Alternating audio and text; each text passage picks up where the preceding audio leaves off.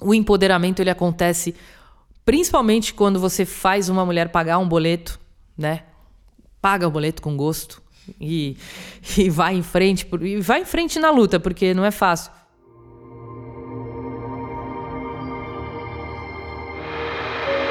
Diversas Podcast. Começando mais uma edição do Diversas, o podcast que dá voz às mulheres que realizam, que são donas de iniciativas transformadoras, inspiradoras e que, acima de tudo, mulheres que resistem também, né? O Diversas é uma parceria minha, eu sou a Fabiana Ferraz, com a Pod 360. A gente está aqui gravando direto de um dos super estúdios da Pod 360, que fica aqui no Bexiga, em São Paulo. Hoje a minha convidada é a Cláudia Sef. A Cláudia Sef é jornalista de música, é autora dos livros Todo DJ Já Sambou e Ondas Tropicais, é sócia fundadora do WME, Women's Music Event, projeto com foco na mulher na música. Tem um festival também, tem uma premiação anual do WME que a gente vai saber. Ela está à frente do Music Non Stop, que é um site sobre música também. Atualmente, essa mulher coordena o Centro Cultural Olido, que, que inaugura no ano que vem a Galeria do DJ. Além disso, ela é DJ também, toca aí nos principais festivais como Mac em Utim, Natura Musical, Virada Musical, entre vários outros. É produtora musical. Gente, essa mulher faz um monte de coisa ao mesmo tempo. Pelo amor de Deus. Já esteve envolvida na criação, produção das edições do Sonar São Paulo, Skull Beats, Nokia Trends, Moto Mix e outros festivais de música. Além das duas obras-primas dela, Luna e Maia, que Ai, vivem coladas faltando. nela. Tava, tava aguardando esse momento. As filhas Luna e Maia. Ela faz tudo isso e ainda tá sempre com as duas pequenas a tiracolo e leva para lá. Eu vejo lá nos stories, lá no Instagram, e leva pra escola e leva pra aula de música. E as meninas junto, junto com ela o tempo todo. E aí, quanta coisa, Cláudia, pelo amor de Deus. Nossa, Fá, é muita coisa mesmo, mas eu acho que não é à toa que a gente faz essas coisas, né? Porque a mulher tem esse, esse espírito empreendedor que é muito mais do que essa palavra empreendedor quando o banco usa, né? Empreendedor, você sempre pensa numa pessoa com uma com uma maquininha dessas, é, né, do UOL, sei lá, maquininha de cartão de crédito e vendendo alguma coisa. Não, a gente nasce empreendedora no sentido. É, mesmo na raiz da palavra, que é a gente faz as coisas acontecerem. Seja levar as filhas, né? Criar essa coisa da criação das meninas, assim, eu me separei tem um ano e meio, então elas moram comigo, mas ficam bastante com o pai, com o Dani, mas é, o dia a dia mesmo é comigo e eu acabo, acabo colocando elas no meu dia a dia. Então elas vivem muito, elas vão na Olido, elas Sim, gostam. Eu acho isso muito legal. Curtem, né? A, a coisa de produção, backstage, elas gostam de estar em camarim, elas gostam de. É, ver como é que liga os cabos e tudo, acabam vivenciando isso muito. Então, na verdade, é o jeito que eu eh, encontrei de unir, né, esse meu lado. Meu lado não, eu sou uma. uma sempre tive o sonho de ser mãe, então eu adoro. É uma, é uma minha função, assim, que eu faço com o maior prazer entre todas as outras. É, e elas abraçaram esse rolê, porque eu acho que elas também é, enxergam é, que eu gosto muito do que eu faço, né? Entre todas as, as, atividades que eu faço, tudo envolve música. Elas são super envolvidas com música também, elas estudam música e, e se envolvem muito com o meu trabalho. Então, acho que acaba sendo mais orgânico uma coisa que aparentemente é completamente maluca, né? Enfiar todos esses, todas essas funções e ainda ter as filhas é, na verdade, é um, é um dia a dia muito orgânico, assim, pra gente. Eu, le, eu sou motorista, eu sou cozinheira, eu faço a comida delas, eu vou no orgânico, compro tal. Então. É, Você são... ainda faz comida orgânica? Faço. Você ainda vai atrás dos orgânicos vou. e tudo mais? Vou. Que maravilha. E cozinha ainda, né? Você Cozinho. que faz a comida. Eu gosto de cozinhar. É uma... Eu sou super. É... Mas você cozinha rápido? É prática? Cozinho rápido pra caramba. Ai, tipo, meia aulas. hora tem, tem um rango em casa. Tem um rango bom. Nossa, eu preciso de, uma, de um treinamento com a Cláudia. Bom, você está falando que tudo que você faz envolve música, então a gente tudo. vai começar falando da sua trajetória. E a música sempre te moveu? Eu mesma sei disso, porque tenho, tenho que já fazer essa confissão aqui. Cláudia Seff é minha BFF, tá? A gente se conhece desde os 13 anos Desde de os idade. 13, e ela cara. me apresentou muitas músicas boas quando eu era jovenzinha, 13 aninhos. A, a Dole. E eu quero saber como começou a sua- essa sua relação com a música. É, acho que vem muito do meu pai, que era muito fã de música e que sempre instalou uns sound systems muito. Você lembra do bazooka, aquelas coisas que tinha antigamente, nos anos 80? Uns mega sound systems que se colocava em carro. Sim. Que hoje é meio cafona, assim, sei lá. Até tem a galera que co- continua Sim, curtindo, ainda mas. tem, né? É, enfim, meu pai gostava dessa coisa de botar uns sons mega turbinados no carro e a gente tinha um hábito que também tá bem fora de moda hoje em dia. Você sair para dar um rolê no centro de São Paulo à noite não é uma coisa muito indicada, assim, muito segura. Mas quando a gente era, eu tenho dois irmãos, uma irmã e um irmão. Quando a gente era pequeno, a gente saía para meus pais pegavam a gente, colocavam no carro e saía para dar rolê à noite para ver as luzes de São Paulo. Era muito louco. É, enfim, não sei se outras famílias faziam isso, mas sei que a minha fazia. A minha E- não. E meu pai eh, comprava, meus pais iam muito nas boates nos anos 70, eu era bem pequena, tinha quatro, cinco anos talvez. E botava as fitas que eles compravam nas Papagaio Disco Club, Tamatetes, nessas boates. Eles compravam nessas- lá mesmo as Compravam fitas. lá da mão dos DJs, porque não existia. é, o que eles ouviam nas boates, você não podia chegar em casa e baixar, ou, ou mesmo Sim, ter um e, vinil. E nem é. encontrava no rádio também. Não, era muito difícil. Até a Jovem Pan já tinha um programa, Jovem Pan Disco Dance, nos anos 70, mas era muito raro. Então eles compravam a peso de ouro, era, era uma fonte de renda importante para os DJs na época. É, sei de histórias, né? Depois eu fui me aprofundar nisso, de DJs que enriqueceram. Robertinho do Gallery. Ficou rico, comprou apartamento, comprou Porsche, comprou Rolex. Vendendo fitas? Vendendo fitinha cassete. Ah, você tá brincando. Sim, porque era peso de ouro mesmo. Então, eles cuidavam dessas fitas. Eu lembro que meu pai tinha uma- um, um, um móvel, assim, que ele colocava as fitas e escrito ah, datilografada, né? Com máquina de escrever. eh, Papagaio Disco Club, ano tal, DJ tal. E eles colocavam no carro e a gente saía de rolê pelo centro de São Paulo. Então eu lembro dessa é, sensação de felicidade, assim, que é, à noite as luzes da cidade e a disco music me traziam, porque eu tava com a minha família, eu tava ali protegida, Sim. a gente tava num momento de entretenimento em família, e eu sou super família, eu sou canceriana. É, apesar de ser da noite, ser do rolê e tal, eu sou mega família. Então isso pra mim me trazia um, um sentimento de conforto, de pertencimento, de eu sempre sentava no meio, porque eu sou a filha do meio, então os filhas da mãe dos meus irmãos nunca me deixavam ir na janelinha.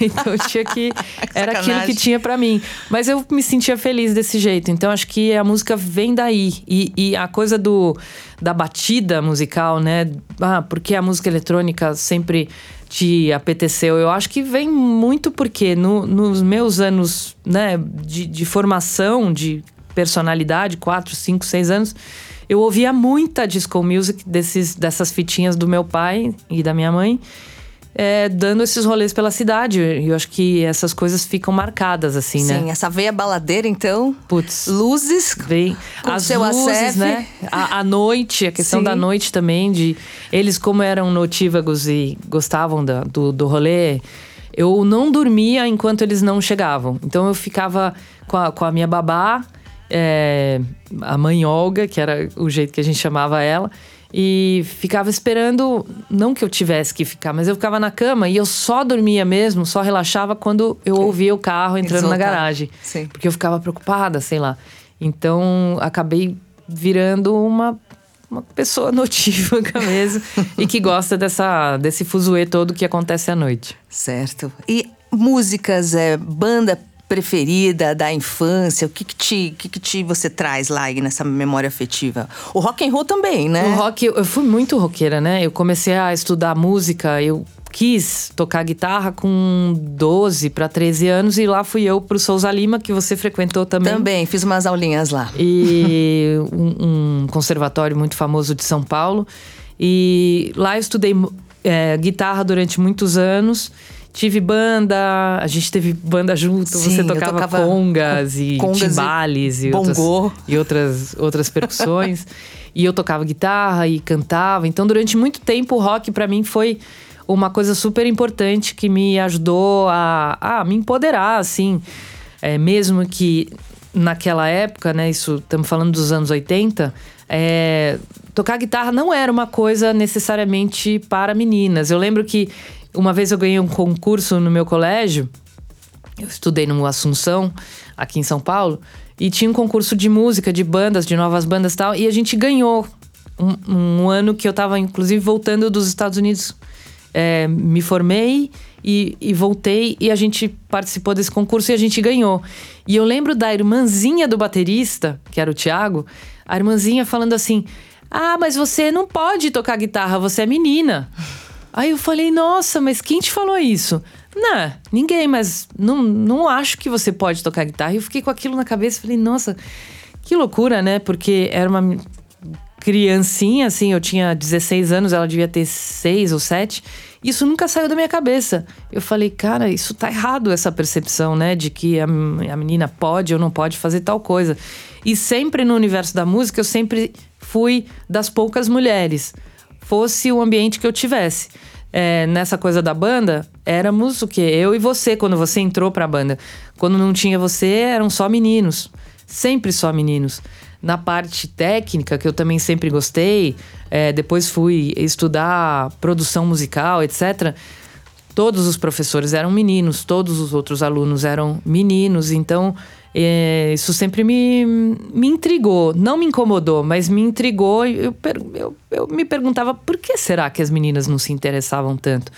Mas talvez não fosse falta de interesse, talvez fosse falta de cara de pau, que era uma coisa que me sobrava eu não tinha nenhum medo de perguntar, eu não tinha nenhum medo de errar, eu não tinha nenhum medo de fazer um solo de guitarra, por exemplo, e não ser tão perfeito assim. Eu e, nenhum, ia... e nenhum medo de sentar também na frente do microfone no fim da noite e cantar Janis Joplin. que tive essa fase também Olha, pesada. Eu cantei muito fase, em barzinho. Cláudia Assef era conhecida como a James. É verdade. A cara. James chegou.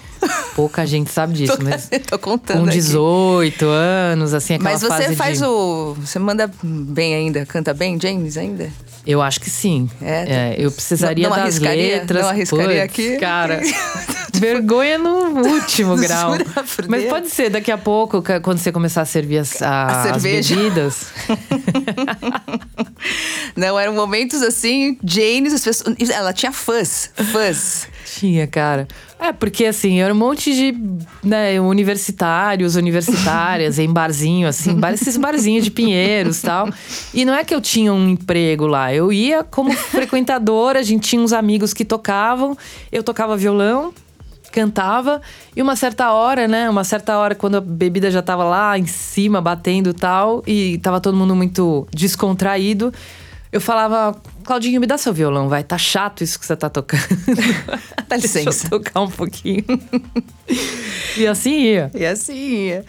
Mas, vamos, vamos falar um pouco mais de música aí. Shows memoráveis da adolescência. Olha, o meu primeiro show adulto é, foi um show da Silks in the Benches. Então eu posso dizer que eu estreiei muito bem. Com, aos 12 anos, minha irmã, eu, eu assistia muito programa de videoclipe. Eu achava a figura da Silksy absurdamente legal. Eu achava ela, sei lá, parecia uma boneca, né? Uma Barbie, assim, que cantava e gótica, essa coisa também me pegou muito. O som gótico, Cold Wave, essa coisa.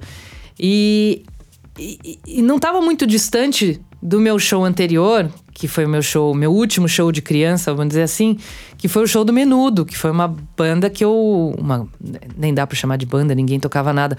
Mas eram uns. Você era uma foi boy no band. show do Menudo. Eu fui no show do Menudo com nove anos. Eu, aliás, obriguei meu pai a comprar o ingresso em Santos, porque tinha esgotado aqui em São Paulo.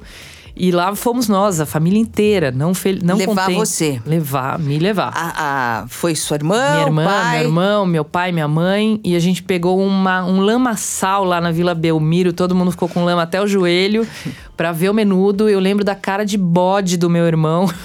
querendo me matar. Mas eu, putz, eu fui muito feliz naquela noite. A gente ainda ficou no mesmo hotel que o Menudo. E aí eu, Uau, foi o, foi o e aí eu fiquei na espreita. completo. É, eu fiquei na espreita, só queria ver o Roy, né? Que era o gatinho que eu achava o máximo. Eu gostava do Charles. Pois é, Charlie. Do Charlie, Era é. o Charlie. E, mas enfim, e depois desse show do Menudo, e logo assim, um ano depois, eu lembro que minha irmã veio com o papo de que ah, vai ter show da Silksy no Brasil e tal. Eu falei, compra, pelo amor de Deus. Deixa eu, né, convence o pai que eu tenho que ir, eu preciso ir. E a Fê foi muito legal e me levou. Eu- meu pai comprou os ingressos, a gente foi. E eu fui super fantasiada de gótica, assim, porque eu tinha 12 anos. Se encasquetassem na entrada, que, sei lá, a idade devia ser 18 ou 16, eu não ia entrar. Então eu fui mega maquiada, tipo, com um pancake na cara, com mega ba- batom vermelho, com um sobretudo. Isso era dezembro, devia fazer uns 40 graus no AMB. E lá fui eu, meu, e foi uma experiência, tipo, divisora de águas. Eu nunca mais quis saber do menudo, né? Aí eu fui me afundando cada vez mais nesse som gótico. Aí o meu segundo show foi The Cure, já. E daí em diante, nos anos 90, nos anos 80 em São Paulo, a gente teve uma, uma sucessão de shows legais. Shows incríveis, é. Tinha uma casa chamada é, Estúdio SP ou é, algo desse tipo, que era no centro, assim, na Caio Prado, se eu não me engano. E tinha o Olímpia, tinha shows no Ibirapuera, tipo, teve show do New Order em Sim. 1988. Eu tô tentando lembrar desse lugar que você tá falando do nome. Eu não tô lembrando agora. Eu acho que era o estúdio, não sei se era Estúdio SP ou, ou Projeto SP. Projeto SP, acho. Era Projeto SP. Sim. E então é, esses lugares é, dos anos 80 para acho que ajudaram a formar muita gente assim. A Aeroanta, né? O Aeroanta, com certeza, mas o Aeroanta é um pouquinho mais no final dos anos 80, mais para 90, né? É, anos 80 mesmo, tipo 80 e- 86 teve o show da Siouxsie, 87 teve show do The Cure, Echo and the Bunnymen, Public Image Limited, é, hum, Toy Dolls. Eu lembro que a 89 era uma rádio que apoiava muito esses shows, eu ouvia muito 89. É, TSOL, um monte de coisas assim, bem alternativas. E São Paulo já tinha. São Paulo sempre foi uma cidade com um público muito antenado, né? Mesmo não tendo acesso, assim, mesmo a gente estando distante pra caramba das fontes, assim, da Europa ou dos Estados Unidos, as, as pessoas em São Paulo sempre foram muito underground e sempre procuraram muito esse tipo de informação. Então, quando você trazia um Public Image Limited, né, que era a banda do, do, do, do vocalista do Sex Pistols, uma coisa super alternativa, underground, o show lotava no Projeto SP. Ou Toy Dolls, o show lotava. É, Echo and the Bunnymen, o show lotava e era um acontecimento, porque você já tinha um, é, um meio ambiente que era super é, favorável a isso, por exemplo. Vou citar algumas danceterias, que era como a gente chamava, e onde a gente praticamente se conheceu. Sim, que, era- que foi o, juntas. Foi o Rose Bombom. Walkabouts Rouge. O lembra? Walkabout, Ainda veio antes. o. Ruge, que aí já pendiam mais pra música eletrônica, mas também tinha a turma do rockabilly, tinha a turma gótica, é, tinha um encontro de turmas é, alternativas, né, nesses final de anos 80 em São Paulo, logo depois o Colômbia, então foram ca- várias casas assim. E isso eu tô citando só aqui no centro Jardins. Isso sem contar nas, nos clubes grandes, né? Na Toco, na Broadway, é, Sound Factory, que prepararam o terreno dessa música eletrônica que hoje São Paulo é conhecida por mundialmente por ter uma cena muito relevante. Sim. Muito mesmo, assim. Não tô, é, assim, puxando o saco, nem falando só porque é a minha cidade, porque eu vivo aqui. Mas é certamente uma das três cidades mais pulsantes eh, eh, em termos de música eletrônica e de noite do mundo. Né? Deve perder aí para Berlim. Eh, Londres nem tá nesse páreo. Eh, Berlim, talvez Barcelona e São Paulo são as cidades onde a música eletrônica é, é- ela acontece em maior quantidade, em maior eh, intensidade e em maior diversidade. Sim. Eu tô aqui, já que ela é a minha entrevistada BFF, vou me dar ao luxo também de comentar alguns shows que a gente assistiu juntas, né? Sim. Que, aliás, nos anos 90 também, eu lembro que eu comecei em rádio nos anos 90, acho que era 94. E eu tinha ingresso pra tudo quanto é show, né? Por causa da rádio na Eu, Brasil. eu bati muito, muito cartão Brasil lá na Brasil 2000. Na Brasil ia, ia, 2000, ia ver sim. a Fá trabalhar e ficava babando. E aí eu lembro que assim, gente, aquele Olímpia, o que eu assisti de show bom Muito. naquele Olímpia, mas fora o Beast Olímpia. Boys. Beast Boys, é o, o Metallica, Uhum. é, o Sepultura, Santana, Alanis Morissette. Alanis, nossa, né, Alanis foi maravilhoso, foi um show épico aqui. Que deve ter sido 96 por aí. E a gente, e eu tô lembrando também da gente assistindo o Like a Virgin da Madonna. Você tava comigo, não era? Da Mas Madonna? isso foi no, Isso foi- no Morumbi, em Isso, 93. é, foi a turnê Nossa, dela. Você lembra? Eu a lembro. data. Eu lembro. A data. like a Virgin, né? Não, Não, foi? não foi Like a Virgin. Foi. É, 93 era. hum, The Girly Tour. Era essa? É. Tá. The Girly Tour. Tu tava tentando. É. Que era a época. de- depois de True Blue, depois, deixa eu ver, depois de, eró, depois de Erótica, era isso, The Girly Tour. Não, não lembro se era um disco que ela estava promovendo ou era uma turnê que era meio que um best-of da, da carreira até então. É, Mas foi o primeiro show da Madonna Sim. no Brasil. Sim. Foi no Morumbi e foi um, um absurdo. Um né? absurdo, né? Eu lembro dela com a camisa do Brasil, assim, de cabelo curto, loira e. A gente viu muito show junto. Sim, Itamar Assunção, vimos Itamar a juntos, eu gente viu muito. alguns, né? Al- é, acho que Com foi as- com as, com as orquídeas. orquídeas. Nossa, a gente repetiu esse show, Repetiu. né? Marina, Marina Lima. Lima, a gente viu muito. Marina Lima, a Aliás, gente o repetiu Palace foi um lugar importante de Também. shows em São Paulo também. Que Uhum. pouco se lembra, pouco se fala do Palace, mas o Palace, acho que pra música, não só música nacional, eu lembro de, de, de ver a Brian Ferry lá, ver vários artistas Sim. internacionais. Jamiroquai, eu lembro de ter visto lá. Jamiroquai. O Team Festival aconteceu muitas vezes Aconteceu no Palace, né? isso. Uhum. Nirvana a gente assistiu juntas também. Nirvana a gente viu no Hollywood, Hollywood Rock, Rock. em 95. É o Seven. É o se- esse foi um ano. Em 93. É, 93 foi um ano de Hollywood Rock bem grunge. É o Seven, Red Hot Chili Peppers, Alice in Chains. é, foi, e Nirvana. Nirvana. Uhum. Foi um ano maravilhoso. Aliás, Hollywood Rock também, um festival que pouco se lembra, pouco se fala, mas que foi. Acho que foi o meu primeiro. Acho não, foi o meu primeiro festival. Em 88, a, a edição. É, porque o, o Hollywood Rock aconteceu nos anos 70, lá, um- acho que 75, 76, se eu não me engano, e depois parou. E depois ele voltou em 88 com uma, assim, um, um line-up que tinha Tina Turner, Simple, Simple Minds, Simply Red, UB40, Paralamas do Sucesso, Titãs, Lulu Santos. Assim, eu lembro exatamente desse convite, eu lembro de ter sido Uau, eu, eu- lembro da Tina Turner, assim, subindo naquele palco. Ela, ela tinha um palco móvel, assim, que subia, tipo, quando ela cantava The Best, que também marcou minha vida, assim. Tipo, eu falei, meu, eu preciso trabalhar com isso. Eu já, àquela altura, tinha um feeling de que eu já tinha tido banda, cantava, cantava Janis, cantava não sei o quê. Mas eu sabia que não era em cima do palco que eu ia estar exatamente. Acho que eu tenho uma coisa que até como você é minha amiga, já- a gente só, só, está, só estamos entre nós. Sim, só não tem ninguém aqui Eu tenho uma ouvindo. timidez, assim, violenta, assim. Que pouca gente sabe, ou, ou talvez você saiba que, que eu tenho momentos de muita timidez.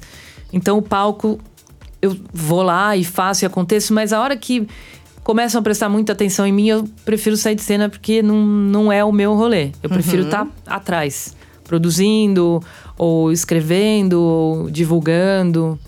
E é isso que eu faço até hoje, né?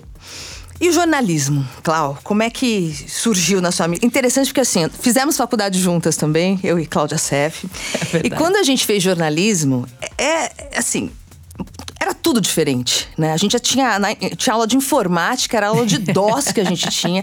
A internet, acho que estava começando, ainda tinha internet de escada, ainda era algo meio obscuro, pouca é. gente tinha, tinha acesso. Não existia mídia alternativa nenhuma, né? Assim, nada ainda. E você, de uma certa forma, é, você que realmente se jogou, né, de cabeça no jornalismo, viu essa mudança acontecer, porque você trabalhou em veículos tradicionais, do jeito tradicional. Sim. Você também viu a transformação da música e do jornalismo. Elas vieram meio junto, né? Essa transformação. Fala um é, eu acho que assim, é muito. Isso tudo tem a ver com a tecnologia, né? Com a, com a forma com que as pessoas ganharam acesso à música, né? E também elas ganharam concomitantemente acesso à informação foi meio que ao mesmo tempo. A internet trouxe isso, né? Eu lembro de estar, por exemplo, na redação da Folha em 90 e... Eu, eu comecei a trabalhar na Folha em 97. É... Foi o primeiro trabalho no, né, não no foi o meu não primeiro, foi? não foi meu primeiro. O meu primeiro mesmo foi o Correio Brasiliense. Tinha ah, uma tá. sucursal, tá. tinha uma sucursal em São Paulo e eu cuidava da parte de cultura. É, eu fiquei um ano lá e aí depois eu fiz um frila pro Caderno Acontece da Folha e falaram, pô, essa mina é boa, chega mais. E aí fui trabalhar na, no Caderno Folhatim. Eu era praticamente teen, né? E fui pro Folhatim e já falei, ó, eu gosto de música, meu rolê é música. Tudo bem, eu posso fazer essas coisas de skate, de esporte, eu vou fazer tudo. Eu, tipo, era muito daquela veste a camisa, vai lá, vai no centrão, fala com a galera população de rua, não sei o que, não tem problema nenhum. Eu faz, fazia tudo. Ia pra quebrada, ia. Fazia tudo. Eu topava qualquer pauta, mas eu, eu gostava e falava e deixava claro que eu queria fazer música. Então começaram a me dar os disquinhos lá de música para eu fazer as resenhas e tal.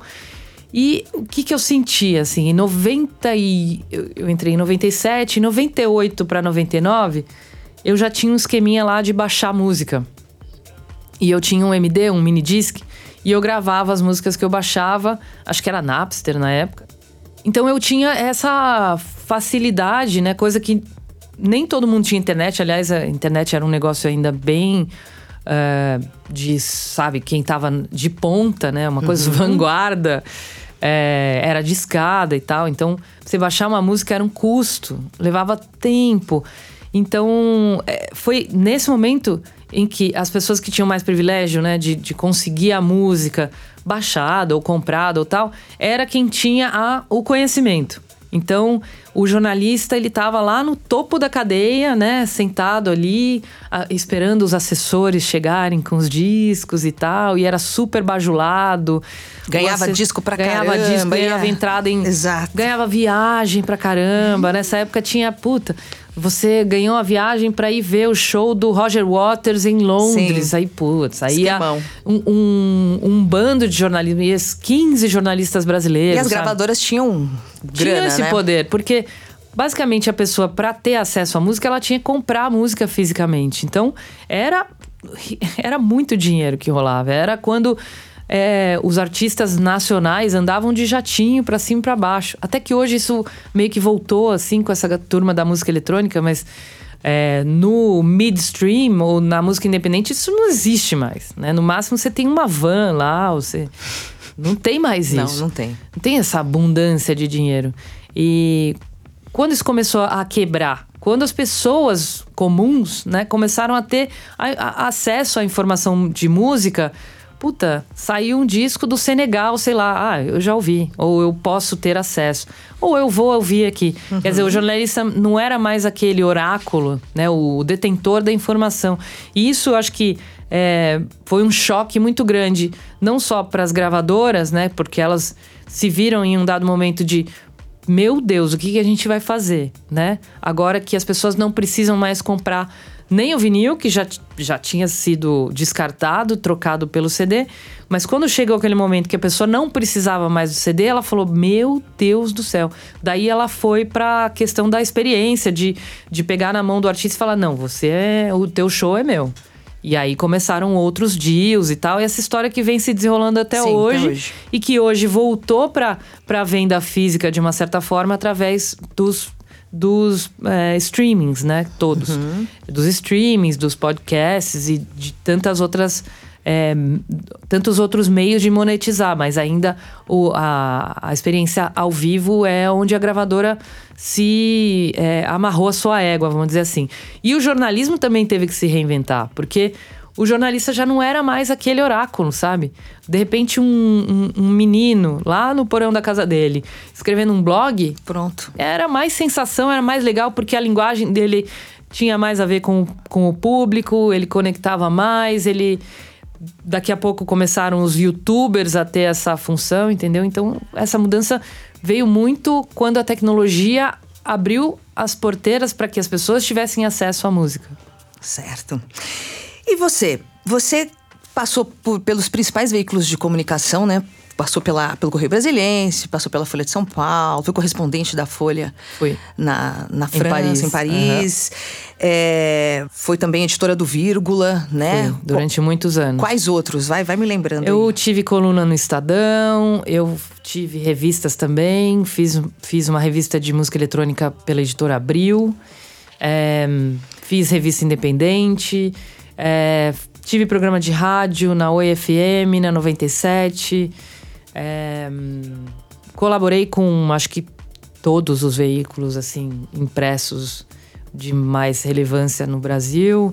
É, até valor econômico já colaborei. Enfim. Você já escreveu sobre, até sobre política, já escreveu sobre tudo no jornalismo, né? Quando você estava na França, principalmente. Escrevi né? bastante sobre política, escrevi bastante sobre economia, escrevi Ou bastante seja, sobre. Você fez, você é, cumpriu o roteiro, né? Cumpri total. Do, do, do jornalista assim. mesmo que passou por tudo. Cumpri. E, e quando que você começou a empreender? Então, eu acho que essa palavra, como eu falei no começo, é desde eu acho que eu comecei a empreender quando eu tinha 12 anos e pegava meu dinheiro do lanche e falava: não, não vou investir no lanche, eu vou investir em disco. E aí eu matava a última aula e sem a minha mãe saber, é, porque ficava lá, eu venho de uma família que tinha um pouco de grana, então eu tinha um motorista que ia buscar a gente, ou minha mãe. A última aula eu dava uma engambelada no, na professora tal, saía fora, dava um jeito e engambelava o motorista que já estava parado me esperando, pegava um busão, ban é, é, bandeiras, o terminal bandeira, ia lá pro Centrão, ia para 7 de abril, comprava um, dois discos, voltava na. Quantos anos você tinha? Doze. Doze.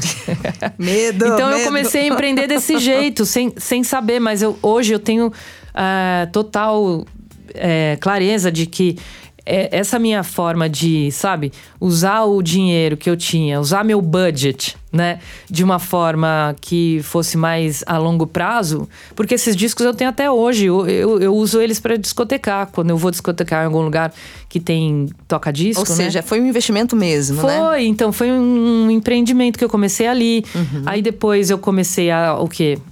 É, fui morar fora, então falava inglês super bem. Aí já fui dar aula de inglês, né? Já... Ah, tá. Você fez o um intercâmbio também, novinha, Fiz. né? Fui para os Estados Unidos. Você passou um ano e foi em, em, no Mississippi, no Mississippi cara. ainda. Foi muito louco. Foi tudo que eu não esperava, que eu tinha uma fantasia que o Mississippi eu ia chegar lá e encontrar no aeroporto John Lee Hooker fazendo um solo de guitarra. Eu ia encontrar o B.B. King, assim, me recebendo na cafeteria. E, meu, eu sei que a última coisa que eu consegui foi encontrar algum um berço do blues. Que era, como eu tocava guitarra, né, nessa época, e eu era fã desse tipo de som. Eu gostava muito de blues, eu gostava das pentatônicas, eu gostava de, desse rolê. E quando começou essa história de intercâmbio, que eu queria muito morar fora, é, eu logo falei, não, eu quero ir pro Mississippi porque é o berço do blues e é lá Foi que uma eu escolha quero. sua, Foi uma então. escolha minha. E aí eu lembro que as pessoas falavam, pô, mas o Mississippi. Bom, tudo bem, vamos lá. Vai lá para você ver como é que é. É um estado de uma segregação violenta, né? Onde brancos e pretos não se conversam na sala de aula. E eu, assim, latina, meio libanesa, ninguém sabia muito bem o que eu era, né? E, e, e me perguntavam isso a todo momento, né? Porque eles têm essas coisas de preencher formulário para tudo. Então, e aí o cara olhava pra minha cara e falava: Você é branca ou preta? You're white or black? Eu falava: I'm Brazilian, sei lá sei lá, meu pai e minha mãe são né, brancos, mas eu sou de. Eu tenho ascendência libanesa, então eu tenho essa pele mais escura. E lá eles não entendiam essa coisa que aqui no Brasil acho que não, não tem tanta essa obrigação sim, de, sim. de preencher esse formulário e tal, esse pré-requisito. E então foi uma experiência muito foi muito. me mudou, assim. Mudou tudo. O, o, modo como eu vejo a vida foi esse um ano vendo de perto como a, a diferença brutal, né? Que, que era dessa minha bolha pra bolha que eu fui parar lá. Que era uma bolha no meio de uma fazendona de um monte de gente é, com um atraso, assim, de informação mesmo né? Não tem como comparar uma cidade como São Paulo com uma cidade que eu fui morar de 15 mil habitantes. Como é que chamava a cidade que você foi? Como a chama, né? Cosiasco era uma cidade no interiorzão do Mississippi. E depois eu fui para Jackson, que eu falei, gente, eu vou pirar aqui. Preciso mudar. E Jackson é a capital. E em Jackson, finalmente, eu pude experimentar um pouquinho dessa, dessa veia musical, né? Que é um estado muito musical, assim, historicamente. Isso você tinha 15 anos quando você foi, né? Tinha jovenzinha. É. E conseguiu absorver bastante coisa. Consegui. Me fala do livro. Quando o todo DJ já sambou, uhum. acho que foi aí também, foi uma, uma forma de empreender, né?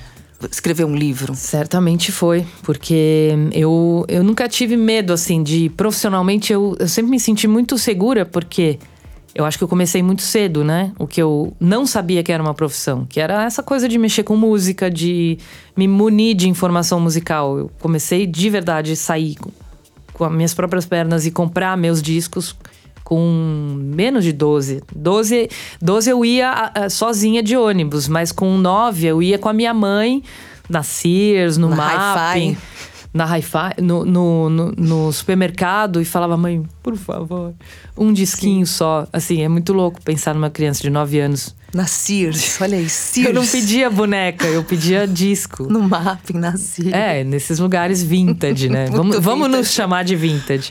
Eu tô lembrando agora, eu na Sears com a minha avó pedindo um disco da Rita Lee pra ela. Sim, e ela devia comprou... ser o flerte fatal, assim. É, é. provavelmente. ela pequenininha, ela quer comprar o disco? Eu quero, é aquele. Era muito legal esse rolê. Mas o, o livro. ah, lá. sim. Então, aí o é, que aconteceu? Eu trabalhava na Folha e tal, tive um certo desentendimento com o meu chefe, o meu então chefe, e fui demitida. Sim, sem justa causa nenhuma. Tinha acabado de voltar de Paris, tinha feito um ano assim de como bolsista, correspondente bolsista muito bom. É, com a, a, Folha sempre teve, eu não sei agora, mas sempre teve uma coisa de avaliação, né, dos profissionais que você tinha nota mesmo, assim. Eu tinha notas muito boas. Eu conseguia vários furos e trabalhava que nem uma condenada lá. Pra você ter uma ideia, em um ano que eu fiquei em Paris, eu não fui ao Louvre. Ficou trabalhando Eu direto. só trabalhava. O que é bolsista? Correspondente bolsista? O que significa é, isso, era um pro, isso era um programa que tinha. Sim. Eu não sei atualmente como Sim. funciona isso na Folha, se tem ainda, mas era um programa que, assim, o jovem é, jornalista que quisesse aplicar para uma vaga como correspondente tinha algumas. É, praças que eles tinham essa possibilidade. Tinha Nova York, tinha Paris, tinha Madrid e tinha Londres e tinha Buenos Aires. E eu sempre fui fissurada pela cultura francesa. Eu estudei no colégio onde eu aprendi francês, não era uma grande coisa, não sabia fluente, mas eu falava. E, e bolsista porque eles pagavam, tá. né? E, e, e, subsidiavam, vamos dizer assim.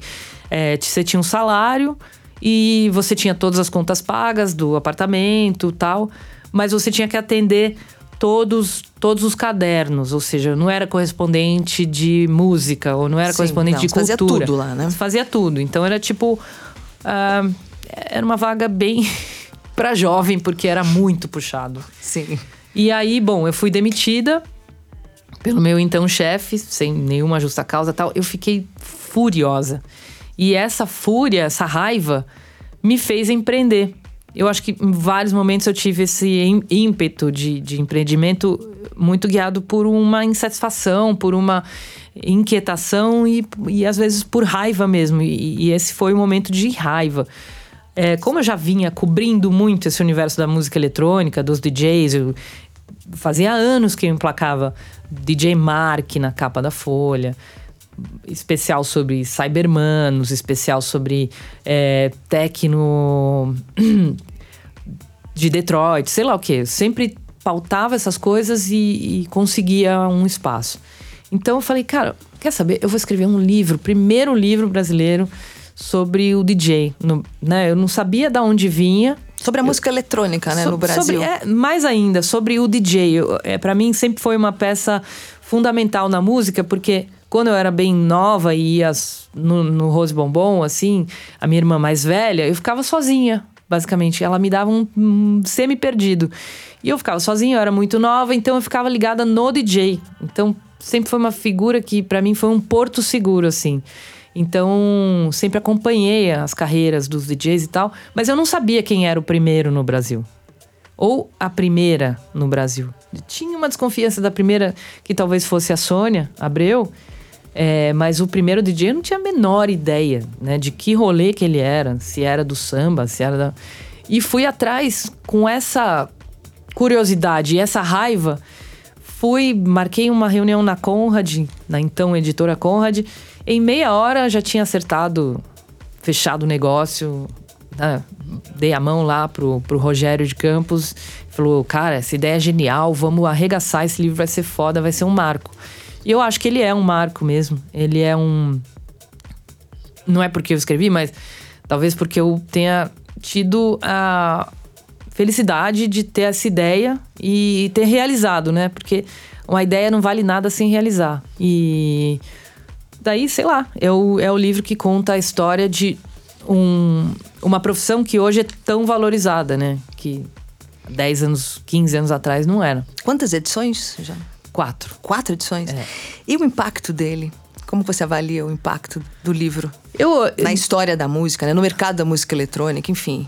É assim, eu acho que às vezes as pessoas vêm me falar do livro de uma forma que eu falo, nossa, parece que a pessoa tá falando de uma coisa super importante. Aí eu me dou conta de que é super importante. Sabe por quê? Hoje eu olho pro seu Oswaldo Pereira, todo mundo sabe que ele é o primeiro Sim. DJ do Brasil. Isso é muito legal. E assim, ninguém sabia. É, quando se fala do Gregão, todo mundo sabe do Gregão. Quem, quem tem um mínimo de informação ali sobre música eletrônica brasileira sabe da trajetória do Gregão. Antes, não. Antes do meu livro, não. É, a história da Sônia também bombou, né? Antes de eu escrever o livro dela, a biografia dela, também voltou à tona muito como a primeira DJ mulher no Brasil e tantas outras, tantos outros personagens que se sentiram valorizados. Então, assim, a importância do livro não é o meu nome ter, nossa, deu uma bombada no meu nome, não. É a importância de trazer personagens que tinham sido invisibilizados na história da música não só da música eletrônica, porque o seu Oswaldo, por exemplo, é uma figura que nasceu do, do- de uma cena de samba rock, de uma cena periférica de São Paulo, da negritude de São Paulo. Então eu, eu me sinto muito privilegiada de ter podido contar a história dele, de ter trazido luz para uma história que é tão brasileira. E no fim das contas não tem nada de música eletrônica, né? Bom, a importância de contar a história da Sônia Abreu.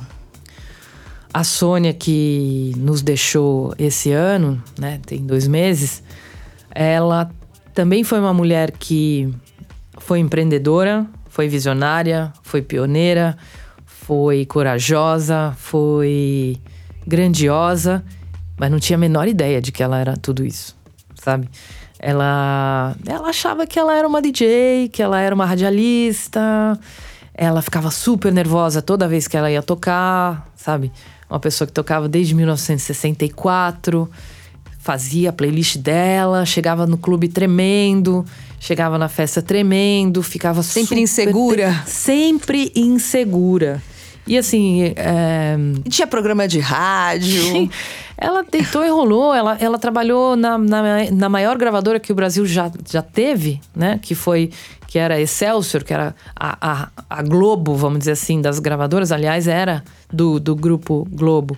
E nunca se deu conta, assim, da importância dela, né? Lançou tantos hits, assim. Lançou é, músicas que entraram para a história da música brasileira, que não fosse pela mão dela, pelo, sabe, por ela ter pinçado aquele vinil ali no meio de 100 mil num acervo assim gigantesco.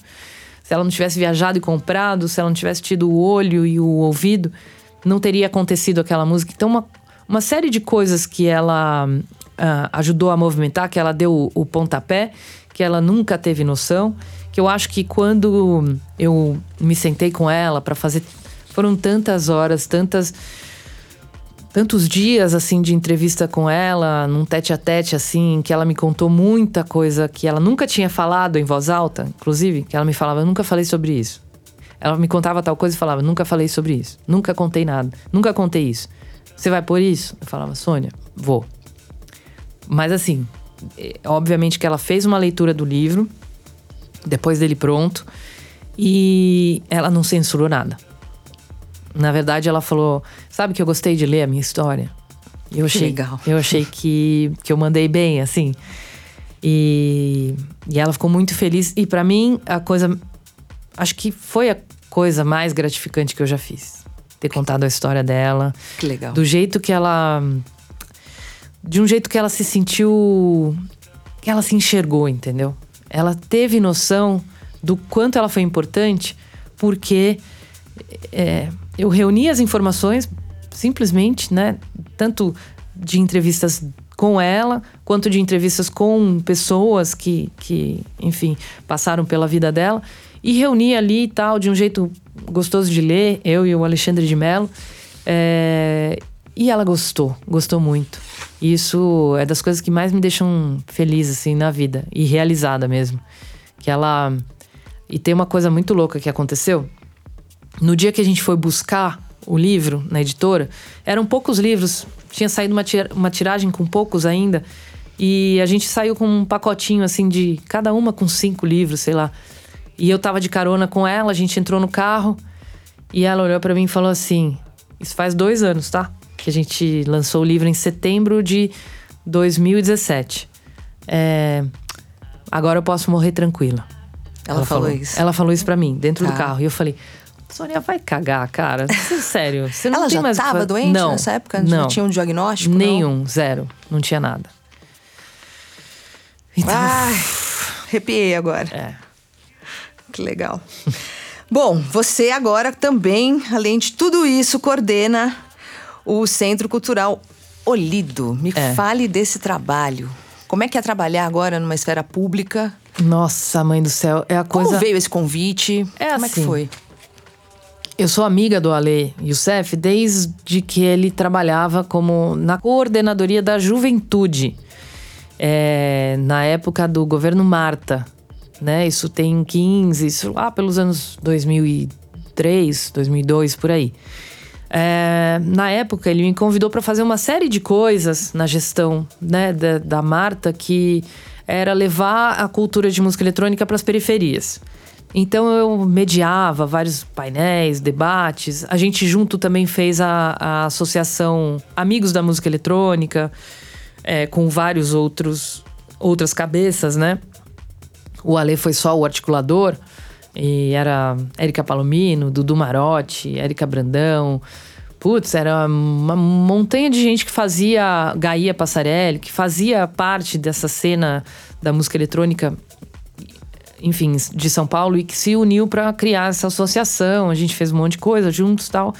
E desde então o Ale foi um cara que sempre teve na minha vida ali. Ele tinha os negócios dele, me chamava para tocar. Enfim, a gente sempre foi se cruzando na vida. Ele mudou para o Rio um momento, se candidatou, eu apoiei a candidatura dele como a vereador e tal. Enfim, uma série de encontros. E aí, quando ele foi empossado em janeiro, ele começou a trocar umas mensagens comigo. Ah, tô com umas ideias aqui, queria falar com você, mas tô ocupado, isso, aquilo. Até que um dia ele falou: pô, Cláudia, olha, pensei numa coisa. Tem um lugar em São Paulo que eu acho que é subaproveitado pra caramba, que é a Galeria Olido, que é o Centro Cultural Olido. Não tem uma cara, não tem uma curadoria, não tem uma pegada. E eu quero que você vá pra lá e leve a tua parada de música eletrônica, transforme aquilo lá num centro de referência de música eletrônica. E eu falei, nossa, Lê, acho legal, mas, cara, centro de referência de música eletrônica, nem, nem tenho roupa pra usar nesse lugar. vamos, vamos dar dois passos pra trás, peraí, né? Vamos fazer a galeria do DJ. É, é do lado da galeria do rock. Vamos fazer ali um point dos DJs. Um lugar onde a gente possa fazer tanto uma exposição com memorabilia, uma exposição de reggae, uma exposição de hip hop, uma exposição de samba rock, uma exposição das coisas do seu Oswaldo. Quanto fazer as festas acontecerem lá dentro também. E a gente pode ativar, sei lá, esse audiovisual expandido, que são essa cena de VJs, dos visuais, que tá tão presente né, na noite. A gente pode ter ali também um, um teatro, a gente pode equipar esse teatro para receber essa cena, que não tem um lugar em São Paulo. Então a gente junta tudo e chama de Galeria do DJ. Ah, incrível, vamos nessa. Então eu tô lá desde maio, aprendendo a lidar num timing assim muito louco, que é o timing da esfera pública, né? É, às vezes eu contrato amigos, né, queridos assim que que topam assim valores baixos, né, porque eu tenho um orçamento super limitado. E aí, cara, eu tô, eu tô aprendendo a lidar com o fato de estar do lado de lá, né? Que é receber as reclamações do tipo, puta merda, 30 dias para pagar, não acredito, Cláudia. 30, 40 dias, tem um monte de documento, não acredito, mas por esse valor. Eu falo, amigo, é isso que tem. Assim, você quer estar tá nesse, você quer ajudar a engrossar essa causa, né? Entregar para a população um lugar onde gratuitamente você vai poder frequentar as melhores festas, vai poder ver o DJ Mark, a, a DJ que está surgindo agora, a Bedcista, sei lá. Você quer, um, você quer participar desse movimento? É um movimento, né? Não pode pensar em grana.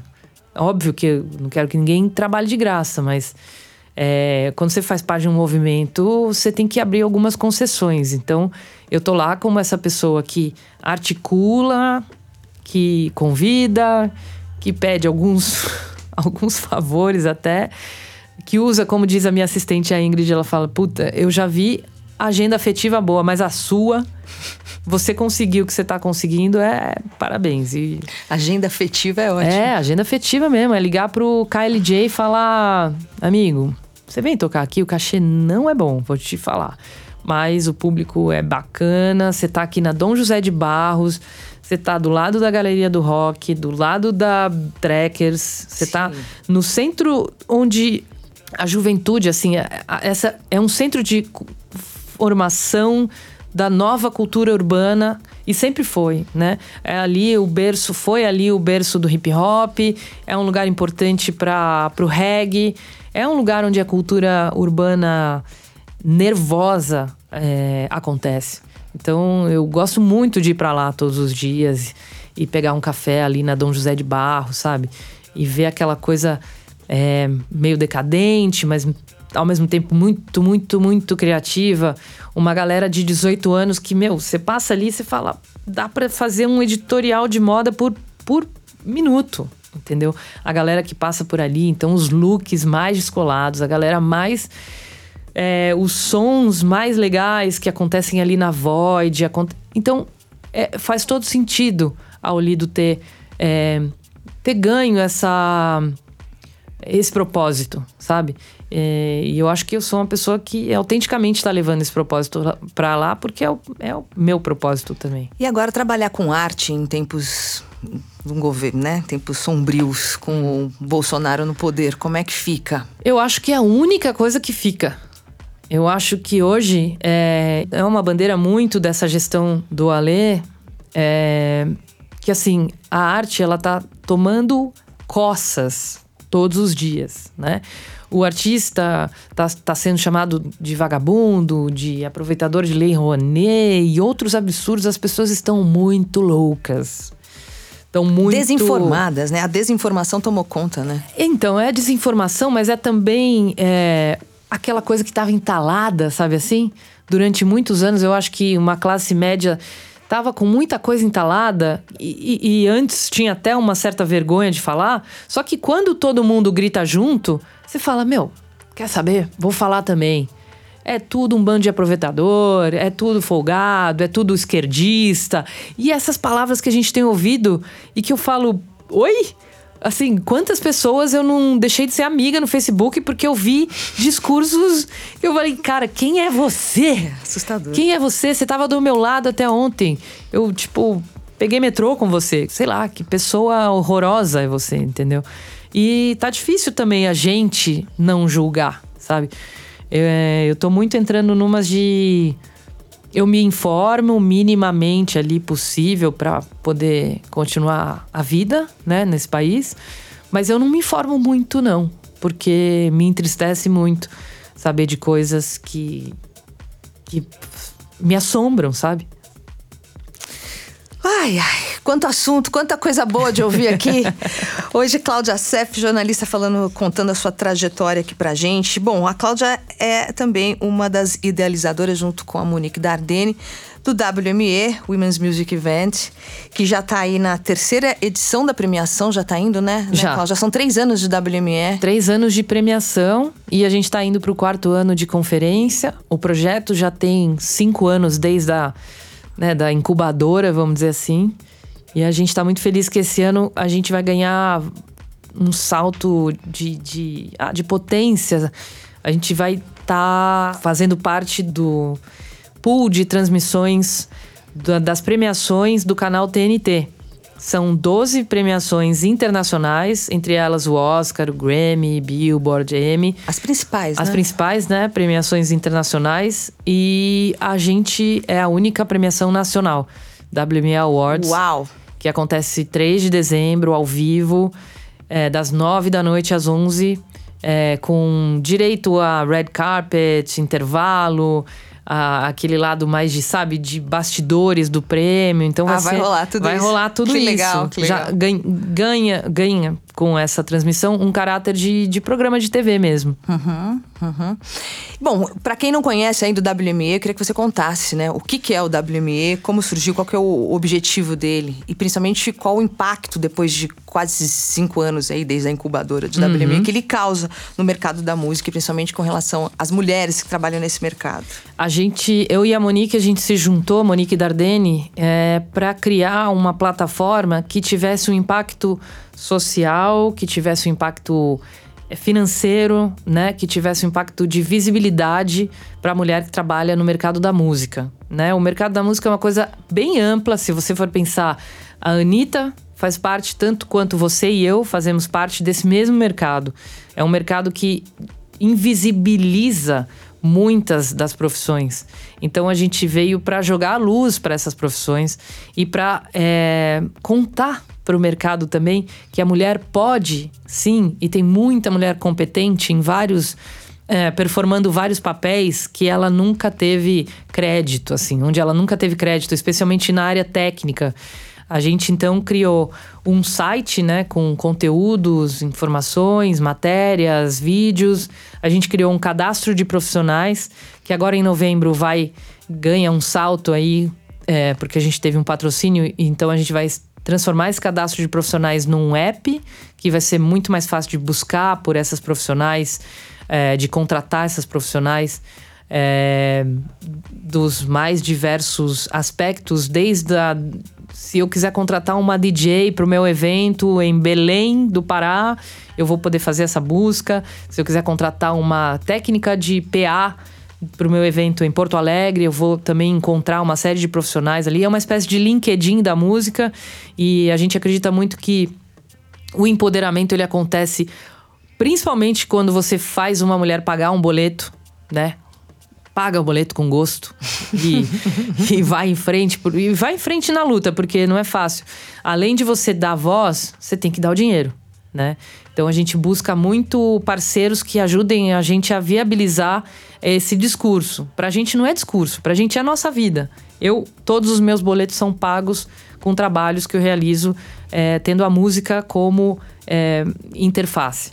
Então é, a gente quer alastrar esse bem que já acontece com, comigo e com a Monique para todas as mulheres que estejam no mercado da música ou que queiram entrar no mercado da música. Então, é, além do cadastro de profissionais e do site com conteúdos, a gente tem dois momentos no ano que são um deles é o momento de aprendizado, de networking, que é a conferência que acontece em março. A gente já teve três edições. A gente está com um público médio de 6 mil pessoas por edição, que acontece aqui em São Paulo, no Centro Cultural São Paulo. E homens e mulheres, né? O pessoal do mercado, mercado. e também pessoal que curte música, né? Pro mercado, fãs de música, gente que tanto queira aprender com. É, com essa turma do mercado, mas que não necessariamente trabalha com música. A gente tem um público muito forte, por exemplo, de publicidade, de cinema, né, de que trampa com videoclipe, enfim, as mais diversas áreas Sim. e muitos fãs também. É, porque a gente ali bota cara a cara artistas, né? A gente faz. É, a gente traz as madrinhas, cada ano uma madrinha mais legal que a outra. Já teve Cel, já teve Marina Lima, já teve Pete. Então, é- é- o momento da conferência é um momento de mais aprendizado, de mais. de pegar o- a cadernetinha e, e aprender lá como faz para conseguir o meu direito autoral da minha música que tá no streaming. Ou como faz para entender o que é o ECAD, sabe? Coisas realmente cabeçudas do mercado ou até mais pops, assim. Ou então eu quero ter um, um primeiro approach com os sintetizadores. A gente faz lá um workshop de sintetizador ou um workshop de preparação vocal. Enfim, são, são várias. é, dentro da, da conferência, a gente tem mais ou menos 20 mini eventos, né? Além dos shows que acontecem também. E a gente tem o nosso momento mais pop, que é a, premiação, que acontece no final do ano. Esse ano, terceiro ano. Ah, e a gente cresceu em tamanho, cresceu em relevância, porque agora com a TNT a gente tem muito mais peso né, para chegar no mercado. E é o momento da mulher falar para a indústria: olha, eu, cantora, tenho importância, mas eu, radialista, eu, jornalista, eu, diretora de videoclipe, eu, instrumentista, também tenho importância. Produtora, né, Me música- conheçam. Maravilhoso. Produtora musical. Então, a gente traz à tona coisas que normalmente os prêmios de música passam batido, né? Normalmente o prêmio de música ele fala sobre a ponta final, sobre o produto que está disponível lá para você escutar no streaming ou para você ver no YouTube. A gente fala do backstage, né? A, a maioria dos nossos prêmios, aliás, é- é- é- são prêmios técnicos e são prêmios que é, celebram essa mulher que é invisibilizada. Isso pra gente é muito importante porque aciona é, isso que a gente acredita, que é o empoderamento acontece via pagamento de boletos, né? Dentro da indústria da música. Ah, que maravilha. Dia 3 de dezembro, né? 3 de dezembro, no canal TNT. E você co- consegue adiantar um show? O que, que vai rolar assim, já assim, pra nós? Olha, a Monique vai me matar se eu adiantar alguma coisa, mas eu posso adiantar que a nossa home- homenageada é a Gal. Sim, vocês já divulgaram essa. É, isso a gente já divulgou. E a Beth Carvalho também, a nossa homenageada póstuma. Tá. Vai ser o maior número de shows até hoje. A gente vai ter números que a gente nunca teve. A gente vai ter gêneros que a gente representados no palco que a gente nunca teve. Então pode esperar um show de funk, pode esperar um show de samba, pode esperar um show de rock, rockão. É, e vai ser bom. O número de convidadas aumenta muito e vai ser um bafafá. Assim, com certeza. A gente vai ter essa parte de red carpet também, que a gente nunca teve, que é aquela coisa da, né, da, da entrevistadora falar com a mulher na chegada, né? Falar Sim. com as artistas, com as profissionais todas, com os homens todos, porque no final do dia é um evento para celebrar a música. E a música não tem sexo, no nosso entendimento. Aliás, nosso desejo é que daqui a alguns anos, quem sabe, a gente consiga mudar o nome de Women's Music Event para People's Music Event. Porque tanto faz, sabe, o gênero. Mas isso no entendimento de quem já chegou lá. De quem já sub, sabe, de quem já passou por essa etapa, de quem já não, não objetifica a mulher, de quem respeita a mulher que é técnica, de quem contrata a mulher que é diretora de videoclipe, de quem valoriza a mulher que é produtora musical. A gente tá longe desse É, modelo de negócio, Quanto entendeu? tempo será que vai demorar pra Não gente sei, não eu sei que a gente vai mais? encher o saco até que isso aconteça. Muito bem. Cláudia Seff, pra gente terminar o nosso bate-papo. ah, não acredito. Passou Mas rápido, nem, né? che nem chegaram cervejas Nem ainda. chegaram as cervejas, tô chegando. Mulheres inspiradoras pra você. Tina Turner, Elza Soares, ah, Elis Regina, Ellen Allen, Silks and the Benches, Fabi Ferraz, Ai, linda. Rita Lee, Marina Lima, Monique Dardenne, é, Gosto muito das minhas amigas, assim, eu tenho muito orgulho das amigas que trabalham, que ralam. Patrícia Palumbo, né? Roberta Martinelli, mulheres que estão aprendendo. A Ingrid, que, tra que trabalha comigo, que é uma menina, uma menina, super jovem, mas que eu vejo ali um potencial gigante. É, DJs como a Cachu, a Bad Sista, meninas que estão redesenhando a configuração do que é ser mulher na música, né? Que não precisa usar uma roupa sexy para fazer o, o, seu, a sua foto de imprensa. Ou se quiser, usa. Aliás, se quiser, nem usa roupa, entendeu? Mulheres que estão ressignificando o que é ser mulher. O que é ser mulher? Ponto, né? Todas essas é, coisas que a gente sempre ouviu e que, eu, e que eu ouvi da menininha lá que mulher não pode ser guitarrista e que isso tudo está sendo reescrito. E principalmente, eu sou muito fã da Luna, da Maia e da Roberta, é, que são as meninas da que eu tenho vida. em casa. e, e é isso, eu acho que ser mulher é um, é um privilégio, é, um, é uma luta diária.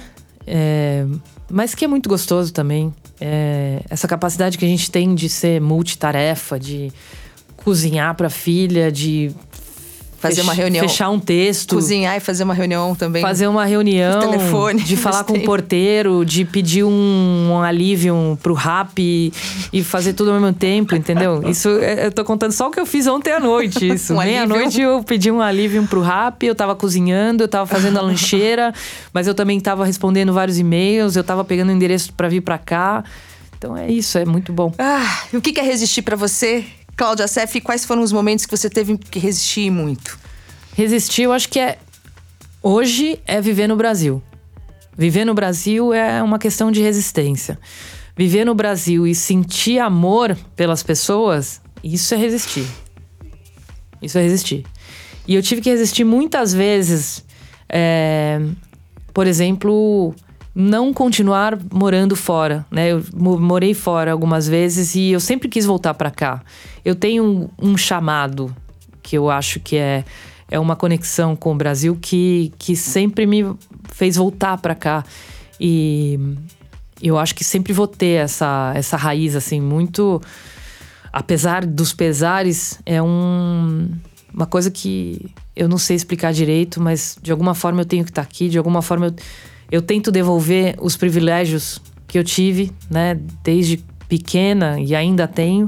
Então eu tento devolver de uma forma bem orgânica, bem imediata, na real. Esse trabalho que eu faço hoje no Lido, trabalho que eu faço com o WME, acho que é uma forma de devolver um pouco dessa sorte assim que eu sempre tive.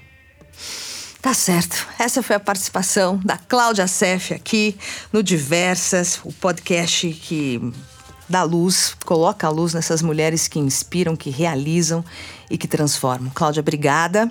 Lembrando que o Diversas é uma parceria com a Pod 360 e a gente está aqui num do, em um dos super estúdios da Pod 360 aqui em São Paulo, no Bexiga. Obrigada, Fá. Te amo. Também. Linda. Beijo.